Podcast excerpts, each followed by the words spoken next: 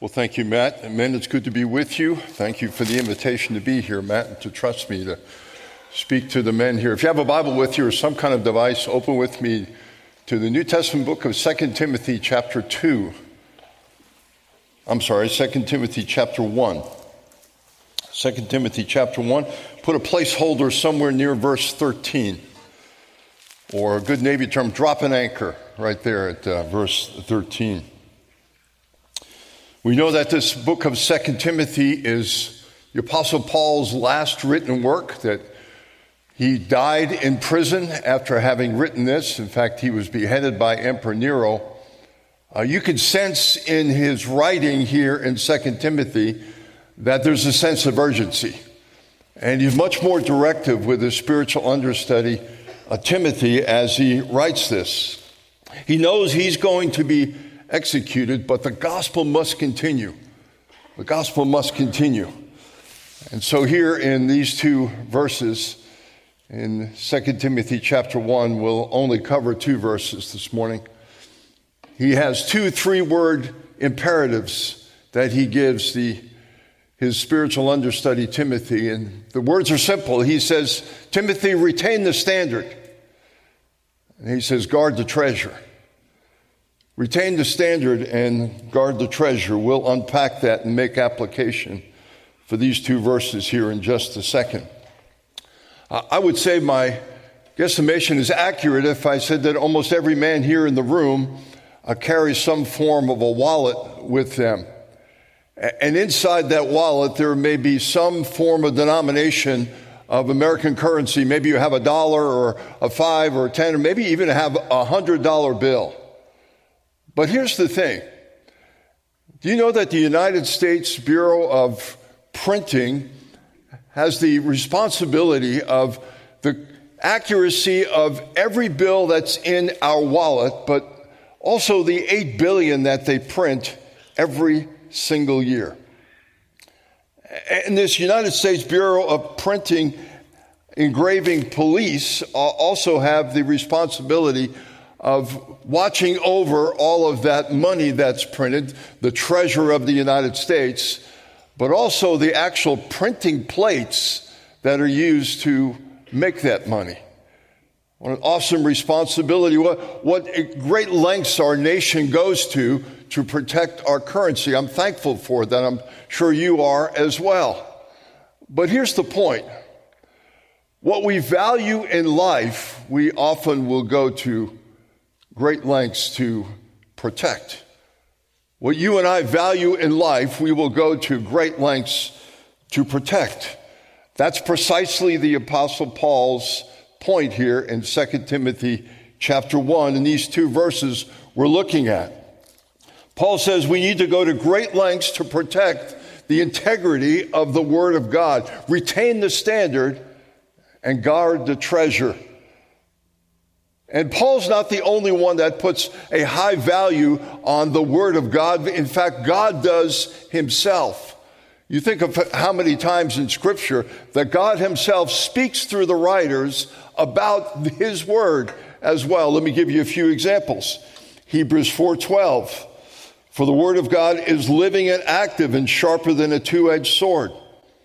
2 Timothy 3:16. All Scripture is theopneustos, God breathed and it's profitable. The very next verse, verse 17 in 2 Timothy 3, he says it equips, the word of God equips man for every good work. Paul said in Romans 1:16, the word of God is the power of God for salvation. In Psalm 19, King David writes, the word of God is perfect. It revives the soul, it makes wise the simple. It causes the heart joy and enlightens the eyes. It's more desirable than gold. Psalm 119 says the word of God is a lamp unto our feet and a light unto our path. And then think about what is written in the book of Isaiah, chapter 40, verse 8. The grass withers and the flowers fade, but the word of God, it will last forever. The word of God will last for absolutely forever. And so why is this so important to the apostle Paul? That he's writing this as he's about to be executed. One of the last things he says to Timothy retain the standard, Guard the treasure. Because Satan has an all out attack on the Word of God, does he not? And he's trying to twist, twist the Word of God through our culture and through our world to, to redefine what marriage looks like, to confuse uh, the world population on human sexuality, to confuse the world's population on the value of human life. Satan has an all out attack on the Word of God because he knows that the gospel, the Word of God, is the power of God for salvation, as Paul says in Romans 1. He knows, Satan knows, that the Word of God is able to equip man for every good work. Satan knows that, as Paul wrote to Timothy, the Word of God, the Old Testament, gave Timothy the knowledge that led to his change by way of salvation. And Satan knows that. He's trying to tell the world and teach the world that the Word of God is confusing or inconsistent. It is neither. And Paul says we need to retain the standard. Let's break that down just for a second here. This retain the standard. What does that really mean? Well, you look at the word retain, what Paul wrote, and in the Greek, you get the impression this word retain means to dig in to hold fast, as if somebody's trying to take something away from you. You're called to dig in. Think of a ship, uh, the aircraft carrier I used to fly on, the size of that anchor that goes over the side, and it digs into that earth, flo- the, the sea floor to be able to keep that ship from moving. Or maybe a little bit easier to understand the, the baseball player that gets up to the plate he spends a few moments up there digging in, getting himself ready, putting his spikes in the right place so he can address each pitch that's coming from that pitcher's mound. And he's digging in. He's not going to back away. And that's so that Paul says in Ephesians 4:14 so that we're not pushed around by every different form of doctrine that is preached uh, across different pulpits across the country, across the world. We're retaining the standard that God intended for His Word. We're guarding the treasure that has been entrusted each for each one of us. So the word retain, retain really means to dig in, to hold fast. Retain the standard. The standard is kind of the, the printing plates that our money, money is printed on, or would be an architect's blueprint that he would make for a structure that he's about to build. It's that standard by which everything else falls into place. The standard of the Word of God. Paul said to Timothy in 2 Timothy 2 2, he said, The things that you've heard from me, the standard by which I preach and teach. Paul says, The things that you've heard from me in the presence of many witnesses, entrust these things the standard of what I have been teaching you to faithful men. Entrust these things to faithful men who will be able to teach others also. I'm sure when your pastor gets up here and preaches on a Sunday, that he has gone through great study of the Word of God. The Old Testament, I'm sure he's looked at the Hebrew or the Aramaic. In the New Testament, I'm sure he's completely dove into the Koine Greek to make sure that the words that come out of his mouth from this pulpit are retaining the standard by which it was intended. I, I don't know about your bylaws or your constitution or what your statement of faith says, but at the church where I pastor, in our Constitution, we have our entire statement of faith. It's very lengthy with scriptural references for everything we say that we teach. But there's a preamble before that where we actually speak how we view Scripture. What is the standard by which we view Scripture so that this is the way we preach and teach and therefore make application? Let me quickly give you, give an example. We say that we look at the Word of God normally. By that I mean, we look at the Word of God, the words that are written in the Word of God, in the Scriptures, the Old Testament and the New Testament. We look at them as being in normal understanding, normal meaning, the way the writer had written them. For instance, Let's use the word day because there's often a, an argument about was, was the world really created in six literal 24 hour days? Well, about 2,500 times in the scripture is this Hebrew word yom, which is the word for day. And about 98% of the time when that word yom is used in the Old Testament, it means a literal 24 hour day. So we say that we take the scriptures in their normal context. Literal. We also take the scriptures literally, which means when the Word of God says something off the page to us, we believe that it is literal. That that's exactly what the writer intended for us to understand. And thus, therefore, we do believe that the world was created in six literal 24 hour days. We, believed, we do believe that there was an ark that actually a man by the name of Noah created, big enough to handle all of the, all of the animals that God brought to the ark to have them load upon. We believe there was a fish big enough to swallow a man by the name of Jonah. Call us fools, but we actually believe there was a virgin who gave birth to a son in a place called Bethlehem. And we believe literally that the scripture speaks about the birth, the life, the death, burial, resurrection, ascension, and second coming of a person called Jesus Christ. We actually believe that literally. Now, there are some times in the scripture when you look at the scripture and you say the standard here doesn't appear to be literal. For instance, let me give you an example. In Isaiah chapter 55, speaking about the, the coming millennial kingdom when Jesus will reign on the throne for a thousand years in Jerusalem. Here's what the scripture says from Isaiah. It says, uh, as a result of the joy of the millennial kingdom, the trees of the field will clap their hands.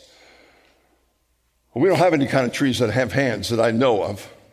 But what the writer is saying that the joy will be so great as if the trees were able to clap their hands. Or sometime in the book of Revelation, you'll see John writing from the island of Patmos and he'll say, I saw this, it looked like. Well, it's something way in the future, maybe electronic or, or maybe it's an airplane or a missile or a bomb. And John has no idea what it is, but he says, it looks like. So when you see like or as, then you say, well, that's not literal. Other than that, we take things to be normal and we take things to be literal. And then we take things to be grammatical. We actually look at the scriptures in the Old Testament, in the Hebrew and the Aramaic, and we use those rules of grammar. And we look at the New Testament in Koine Greek, and we use those rules of grammar. Now, for instance, when, when we write uh, and read as Americans, we write from left to right, and we usually start with a subject and then a verb and an object. Those are English rules of grammar. But when you go to Hebrew, it always starts with a verb, and then the subject, and then the object. And when you get to, to Greek, all the rules go out the window, and, and they can start with anything. But those are the rules. And we interpret and we translate Scripture by those rules normal, literal, grammatical. And then we go to historical.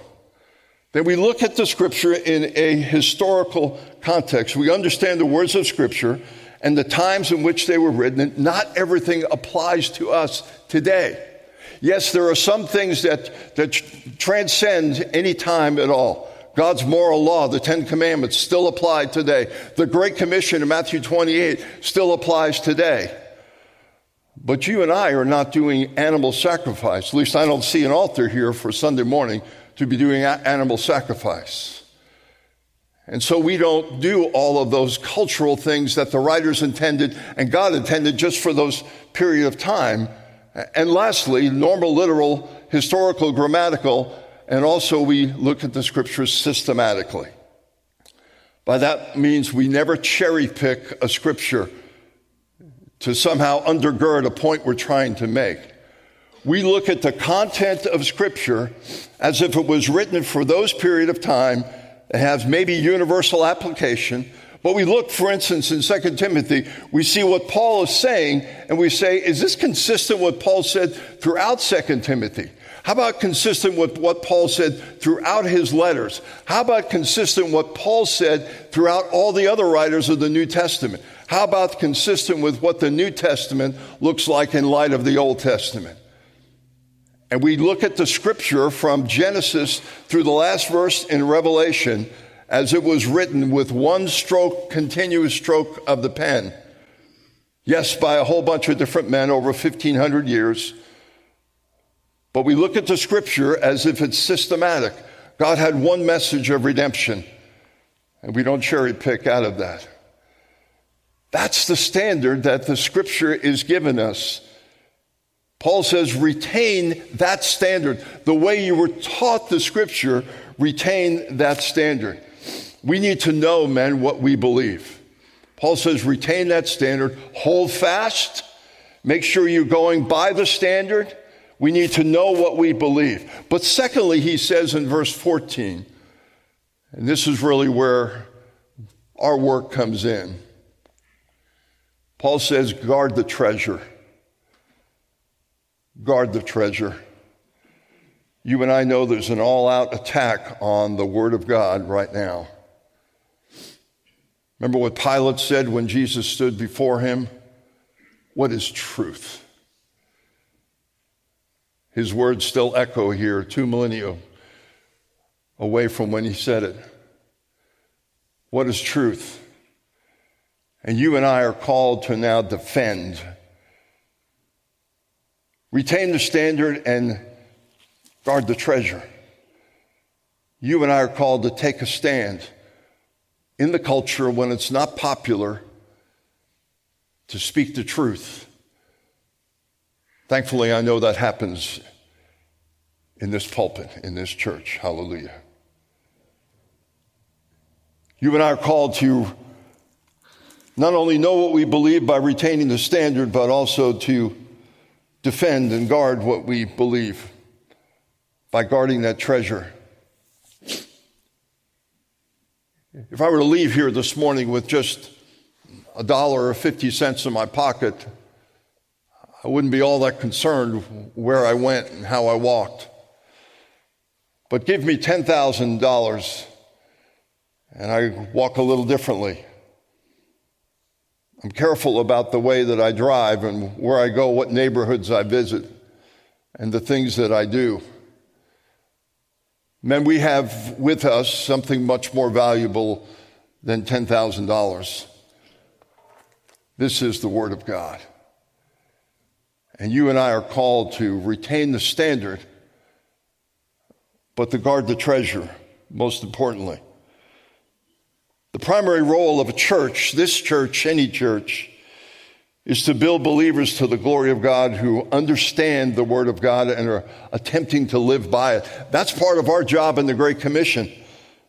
Remember what Jesus said in Matthew 28, verse 19. He said, Go therefore and make disciples of all the nations, baptizing them in the name of the Father and the Son and the Holy Spirit. And then he said, Teach them to observe. In the Greek, it really means to obey. Teach them to obey all that I have commanded you. At one point, each one of us, if you claim to be a Christian, you entrusted your life to Jesus Christ for all of eternity. For me, it happened when I was a senior at the Naval Academy. A couple classmates of mine, my freshman year, had shared the gospel with me.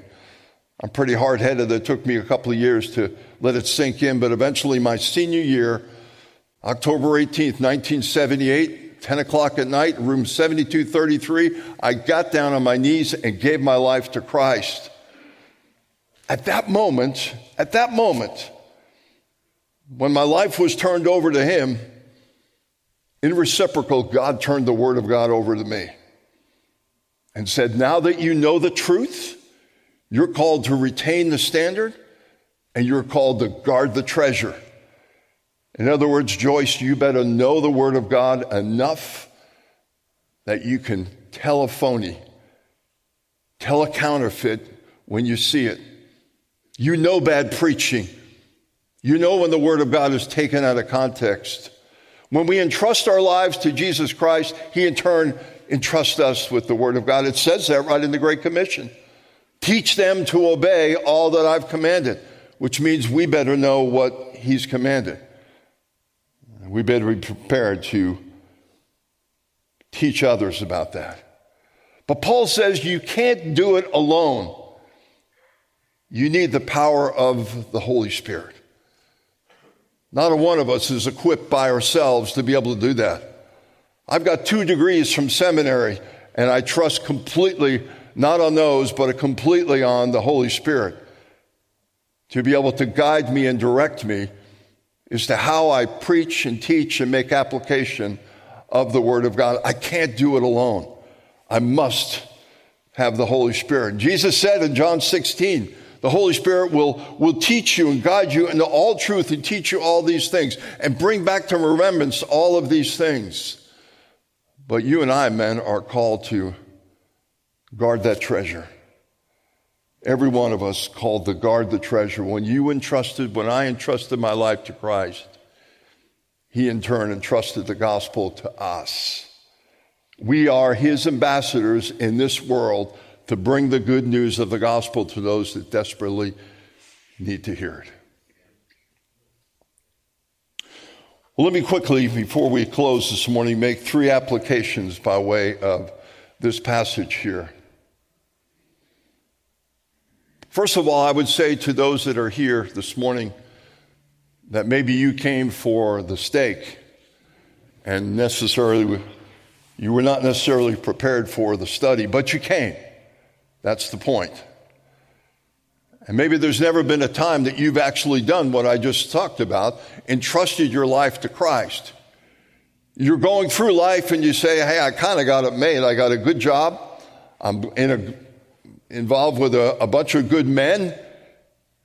I make a lot of money. I got a lot of toys. I got degrees. I got, you should see my wife. I mean, it's just all these things you say. But there's never been a time that you put your faith in Christ. You know, the scripture speaks to you. Romans chapter 1 says that you're aware of the truth, but you suppress the truth in unrighteousness. But here's the thing you're still responsible for the truth. And if there's never been a time that you put your faith and trust in Christ, my question for you would be what are you waiting for?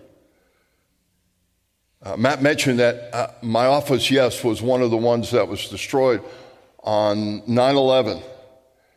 And as I was standing in front of the window and, and that airplane crashed and all of that debris and burning jet fuel, everything was coming at me, and I thought instantly, I'm about to die and meet Jesus.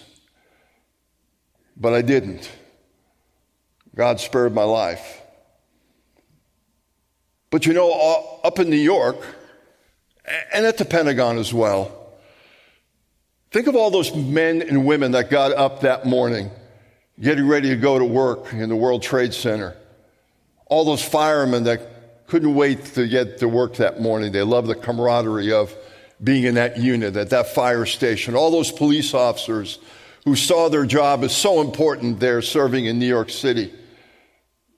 Not a single one of them as they stood before that mirror that morning and Men were fixing their ties and women were fixing their hair and finishing on their makeup. Not a single one of them looked in the mirror and said, Today's my last day on earth. I hope I spend it well. But thousands perished. And I would submit that thousands perished separated from God for all of eternity. Because they never took time to consider what does Jesus mean in my life? And friend, if you're here this morning and you were invited by others to, to come, let me encourage you. You have no idea how long you have. And Jesus has already done the work on the cross to pay for your sins, just waiting for you to yield your life to Him. Don't go another day without Him. I beg you. And so, your role, if you don't know Christ, is to surrender to Him. But then, what about those of us that do know Him? How do we make application of this word? Well, I'd say our word is twofold. The first is that we engage. We engage. We know the truth. We have sat under the teaching of the truth. The truth has impacted our lives and transformed us completely. We have people all around us with spiritual cancer. How can we sit by idly, holding the truth behind our back, while we know that's the answer to their condition? Friends, we need to engage with the Word of God. Be familiar with it enough that we would be able to be comfortable enough to share it with those who desperately need to hear it. Paul says, retain the standard and guard the treasure. Not that we hide it, but that so we can engage with it. And lastly, lastly, we need to literally defend the Word of God. We need to be able to stand before the masses and be able to say, I, I, know what the culture is saying about marriage, about, about human sexuality, about the sanctity of life. I know what the culture is saying about that, but I know what the Word of God says. And this is what the Word of God says. And you can count yourself out, but I'm all in. I'm 100% all in. That you and I would defend the truth of the gospel. My dad was a career New York City cop. He served in the city of New York, NYPD, for nearly 40 years. He worked all over the city in all aspects of police work. And I remember one point asking him, Hey, Dad, I, just saw this special on counterfeiting dollar bills and, and U.S. currency. And he said, How do you, as police officers, how do you possibly study all the different counterfeits, what they all look like, so that you can, you can spot it. He goes, We don't. We don't study the counterfeits. We study the real McCoy, front and back, up and down. We study uh, the American currency as it was created by those printing plates. And we come, become so familiar with that then we see a counterfeit, we can recognize it just like this. Man, you and I are called to retain the standard and guard the treasure. A little bit later in the book of Second Timothy, Paul writes this to his understudy. He says, Be diligent to present yourselves approved of God as a workman who does not need to be ashamed, accurately handling the word of truth. We're called to retain the standard and guard the treasure. We gave our lives to Christ. He entrusted to us the gospel. You and I now bear a tremendous responsibility. Let's pray together. Oh, Father, we thank you for your word.